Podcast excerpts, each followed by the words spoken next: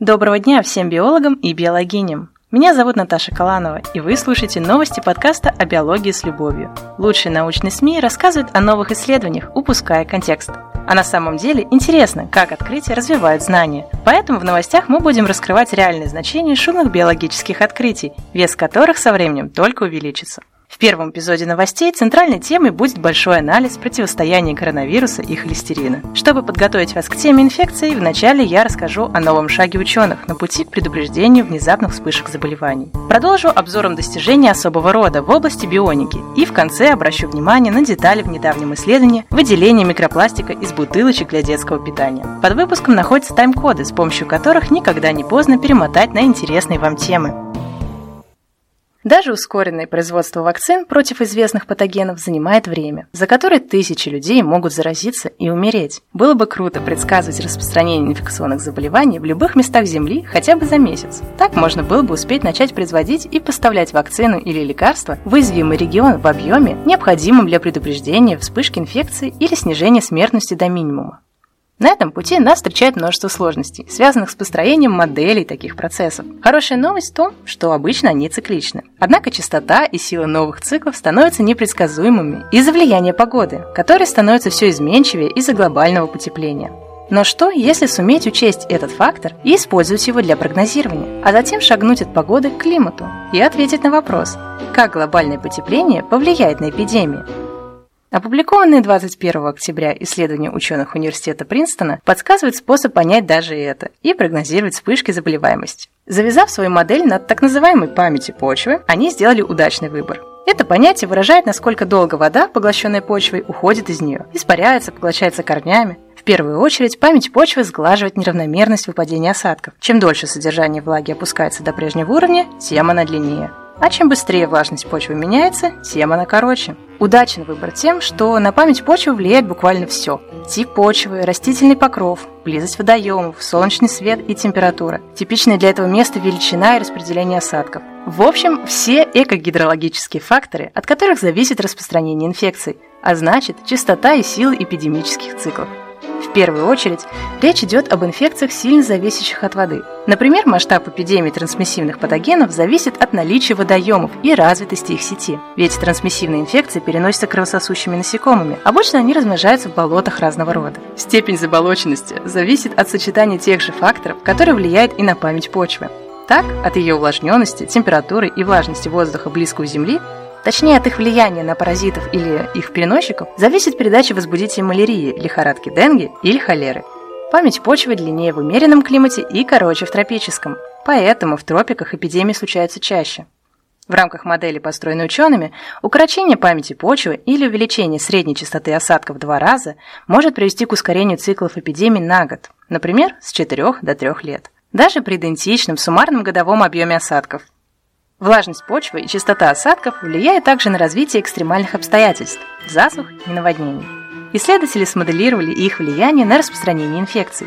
Обнаружили, что для острой вспышки необходима конкретная последовательность условий, вернее, какая-то последовательность из двух. Или сначала длительная засуха и за ней кратковременная оптимальная влажность, или наоборот, продолжительная высокая влажность и за ней кратковременная оптимальная.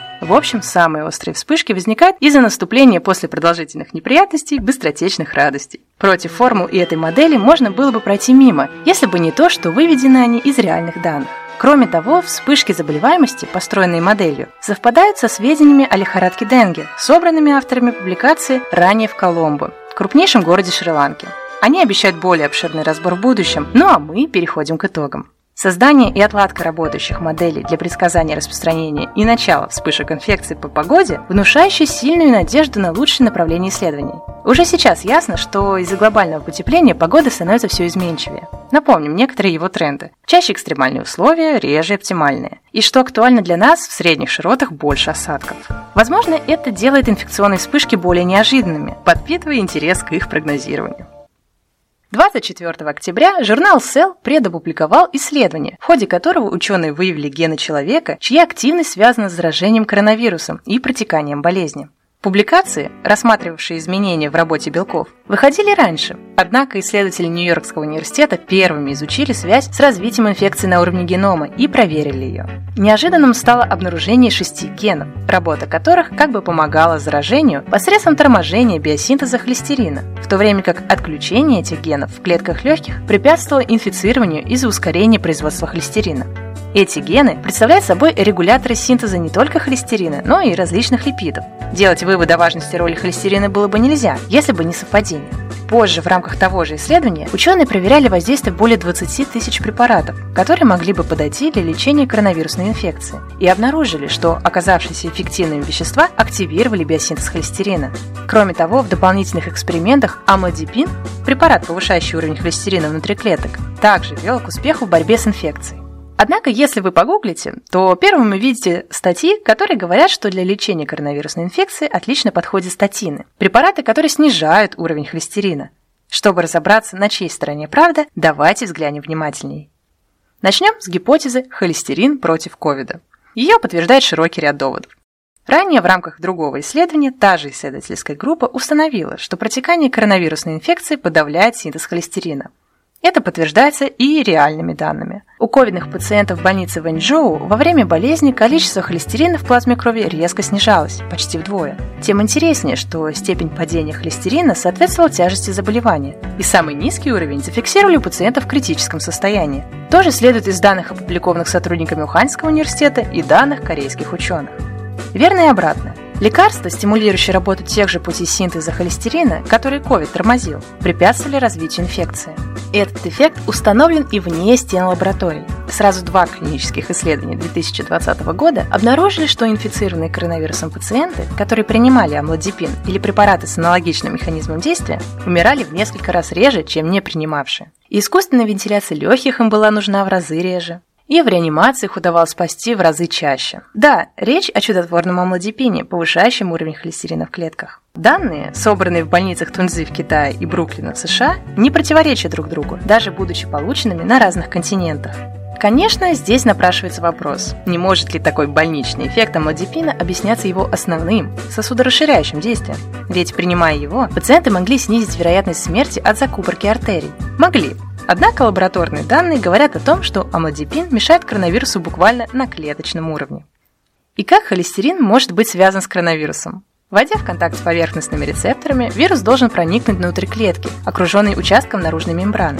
Наиболее успешным оказывается проникновение через мембраны, в которых много холестерина. Но как это совмещается с тем, что активация биосинтеза холестерина мешает развитию инфекции? Ведь должно же быть наоборот. Реальные механизмы связи ковида с синтезом холестерина неизвестны. Ученым только предстоит обнаружить их. А пока они заняты, мы, не встретив ни одного объяснения, вывели свое большое предположение. На самом деле все это не так странно, как кажется. Дело в том, что синтезируется холестерин в клетках печени. Дальше организм от него де-факто избавляется, выделяя его в кишечник в составе желчи. В клетках печени холестерин собирается со всего организма специальными транспортными системами. Это так называемый хороший холестерин. В кишечнике же происходит обратный захват, и обычно большая часть холестерина возвращается в организм. Но этот обратный захват регулируется, и его активность может изменяться. Помните упавший холестерин у тяжелобольных? У этих людей падал в крови уровень как хорошего, так и плохого холестерина. Особенно заметно уменьшение количества хорошего, который мог эвакуироваться через печень и уже не возвращался. В то же время так называемый плохой холестерин, наоборот, разносится по всему организму. Со временем его остатки поглощаются макрофагами и выводятся из организма, также через печень. При избытке плохого холестерина макрофаги, перегруженные, оседают на стенках артерий. Так появляются те самые атеросклеротические бляшки, которые сужают просвет сосудов, мешая движению крови. Так вот, в исследованиях амлодипина, проведенных в 80-е годы, было установлено, что при воздействии этого препарата плохой холестерин начинал активно запасаться. Клетки забирали его из кровотока, пряча внутрь себя. Так уровень холестерина в крови снижался, что могло привести к уменьшению его количества в мембранах клеток, в первую очередь клеток легких, куда он забирался из крови. А это уже преграда на пути вируса. Вот пока единственное из пришедшего нам в голову, что объясняет происходящее. Приглашаем слушателя поучаствовать в дискуссии. Обсудив потенциал амлодипина и ему подобных, перейдем к иной точке зрения – статины против ковида. Прием статинов до заражения коронавирусом и госпитализации действительно повышал вероятность более легкого течения болезни и благополучного исхода. Потому что со временем, благодаря ним, в организме уменьшается количество плохого холестерина. То есть затем его становится меньше в мембранах различных тканей, и вирус начинает грустить. Кроме того, ниже вероятность осложнений, потому что последствием снижения плохого холестерина является уменьшение атеросклеротических бляшек.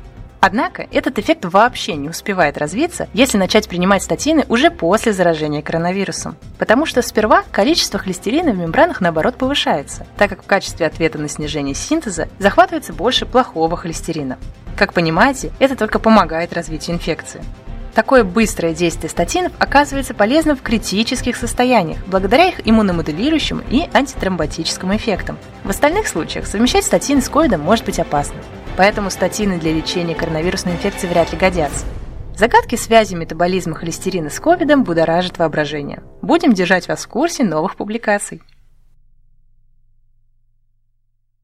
Исследователи из Университета Мичигана совместно с коллегами Северо-Западного университета разработали модель бионического протеза ноги и выложили все инструкции, необходимые для ее сборки, в открытый доступ. Проект так и назвали Open Source Leg сокращенно OSL. Он призван облегчить системные исследования в области бионического протезирования.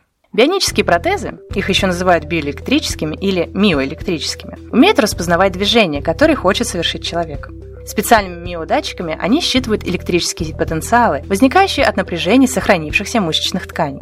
Чувствительные электроды передают сигнал в микропроцессор, который обрабатывает полученную информацию, выбирает подходящий паттерн движения и формирует команды, после чего приводит в действие моторы, расположенные в подвижных частях протеза. Огромный шаг вперед новых бионических протезов – то, что они способны имитировать выделение механической энергии, которая возникает при сокращении мышц во время естественного движения. Также электрические моторы в составе конструкции позволяют использовать дополнительную энергию при отталкивании от поверхности. Все это повышает комфортность использования протеза, однако требует более совершенных и сложных систем координации движений. А их разработка осложняется тем, что каждая исследовательская группа для изучения возможностей той или иной технологии и проведения клинических испытаний вынуждена создавать свой собственный прототип.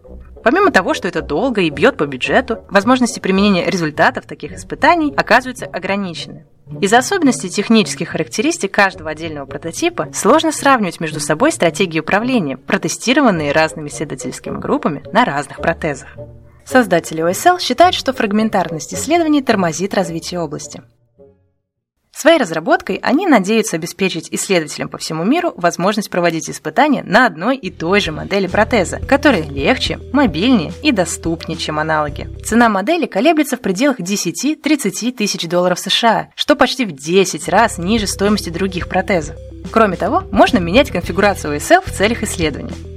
Модель также легче не только других протезов, но и самих конечностей человека. Каждый подвижный элемент оборудован встроенной батареей, что позволяет тестировать протез вне лабораторий. Коленный и голеностопный суставы могут функционировать по отдельности, что дает возможность изучать их работу, привлекая пациентов с ампутациями разных типов. Но самое главное, вся информация о комплектации, сборке и управлении протезом находится в открытом доступе на сайте проекта, так что любая исследовательская группа может не тратить время на разработку собственного прототипа, а воспользоваться инструкцией и списками всех необходимых деталей, заботливо предоставленными авторами проекта. Разработчики USL надеются, что проект поспособствует активному развитию бионического протезирования за счет увеличения количества системных исследований, проведенных на одном оборудовании. Так что нас ожидает усовершенствование самих протезов, их удешевление и повышение доступности для пользователей, а соответственно повышение качества жизни людей, столкнувшихся с ампутацией. Кроме того, мы поощряем альтруизм ученых и их любовь к открытому доступу. Когда все станут такими, никакой Sci-Hub не понадобится. 19 октября журнал Nature Food опубликовал исследование перехода частиц микропластика из бутылочек для детского питания в детские смеси, заменяющие материнское молоко. Многие написали о нем, упустив из вида одну важную вещь – количество микропластика. Если сравнивать данные с нашумевшим год назад исследованием чайных пакетиков по записям в СМИ, то покажется, что в детских смесях его обнаружилось в тысячи раз меньше. Хотя это не так. Предлагаю вместе войти в курс дел и разобраться в проблеме. Сначала о том, как ученые проводили проверку. Кстати, все авторы ирландцы. Их внимание обратилось к детским бутылочкам неспроста. Крайне часто они сделаны из полипропилена – Если вы имели дело с малышами, то знаете, что эти бутылочки нужно стерилизовать. При высоких температурах полимер разлагается. После этого в детские смеси и стенки бутылочки может попасть любой компонент в больших количествах, а маленькие дети наиболее уязвимы. Для стандартизации эксперимента ученые обратились к алгоритму, рекомендуемому Всемирной организацией здравоохранения. После промывки бутылочки на 5 минут погружали в 95-градусную воду, сушили, минуту трясли, как обычно делают с детской смесью, но не добавляя ее. Так мы узнали, что Ирландия – единственная страна, где соблюдают рекомендации ВОЗ. Результат пропускали через фильтр с золотым покрытием, так как нейтральное золото не любит вмешиваться и влияет на результаты минимально, чтобы задерживать выделявшиеся частицы микропластика. Измеренный в разных условиях объем выделившегося микропластика пересчитывался на разные регионы в соответствии с данными о продажах детских бутылочек из полипропилена и аксессуаров к ним. Результат – чуть больше полутора миллионов частиц микропластика в среднем на одного ребенка за сутки. Конечно, в развитых странах больше – а еще эта средняя цифра выведена без учета всего лишь четверти населения Земли. В первую очередь, исследователи не имели данных о большинстве африканских стран. Из близких к нам – о Швеции, Финляндии, Прибалтике, Беларуси, им, правда, сейчас не до этого, Казахстане, Монголии и некоторых других странах. В общем, данные могут быть завышены, но вряд ли значительно. Зато исследователи упустили другое – большую часть частиц микропластика. Их миллионы выглядят безобидными по сравнению с миллиардами, извергаемыми чайными пакетиками при заваривании. И дело не в другом материале. Канадские ученые, изучавшие чайные пакетики, не упускали ни одной частицы. Жидкость упаривали и регистрировали количество частиц вплоть до размера порядка нанометров. Для справки, микрометр – одна тысячная часть миллиметра, а нанометр – одна миллионная. А диаметр пор фильтра в исследовании ирландских ученых – 8 десятых микрометра. Очень возможно, что они из-за этого упустили большую часть частиц, которые значительно меньше пор фильтра и не задержались там. Это подтверждалось распределением отфильтрованных ими частиц по размерам. Самых маленьких было больше всего. С увеличением размера количество снижалось. Кроме того, пропускание через фильтр чревато тем, что часть частиц останется в емкости, а другая часть, частиц длиной более 1 микрометра, но вытянутых, пройдет сквозь фильтр. Упаривание не связано с такими потерями. Однако пока никакие величины ничего определенного сообщить не могут, так как микропластик – крайне новая тема, и его влияние на организм человека непонятно. Мы думаем собрать все разрозненные исследования о нем в отдельный эпизод, но пока сомневаемся. Поэтому дайте знать, интересно вам это или нет. Спасибо за внимание к нашей подборке новостей. Была рада рассказать вам о них. Пока мы экспериментируем с этим форматом, так что обязательно сообщайте, о чем хочется послушать в следующий раз. Удачи! Да что ж такое-то? Привет, Саша из будущего. Вот это предложение будет сейчас нормально. Мне хотелось вздохнуть.